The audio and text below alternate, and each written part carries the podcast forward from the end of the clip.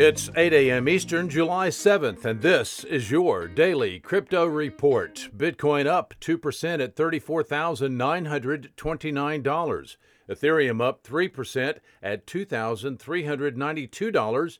Binance Coin is up 7% at $336. Those are your leaders by market cap.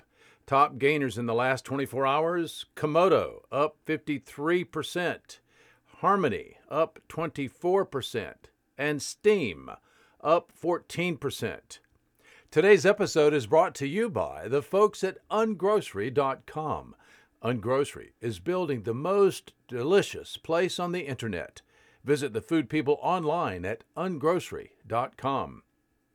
Today's news. Jamaica's central bank will reportedly commence the initial rollout of its central bank digital currency project in August. The CBDC project was exposed by the Jamaica Observer today.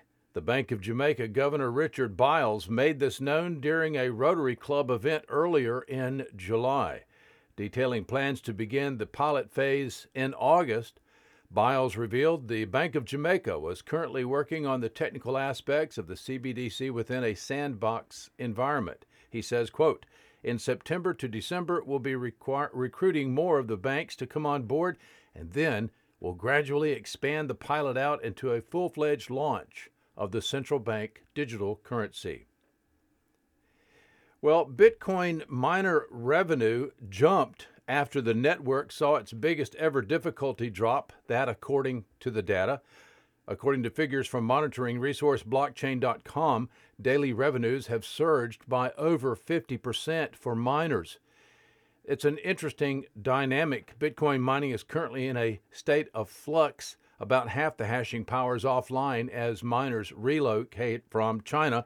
It remains unknown how quickly they'll be able to come back online.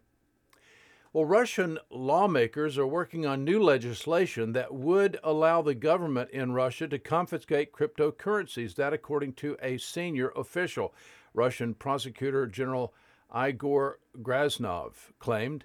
The government is now developing a set of amendments to the country's criminal code to allow authorities to seize crypto obtained from illegal activity. That, according to the TASS news agency. Speaking at a conference of prosecutors, uh, Krasnov stressed that cryptocurrencies like Bitcoin have been increasingly used for corruption and bribery.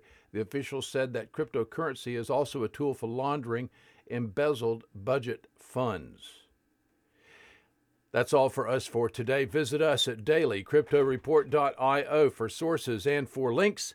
Find us on social media, add us to your Alexa flash briefing, and listen to us everywhere else you podcast under Daily Crypto Report.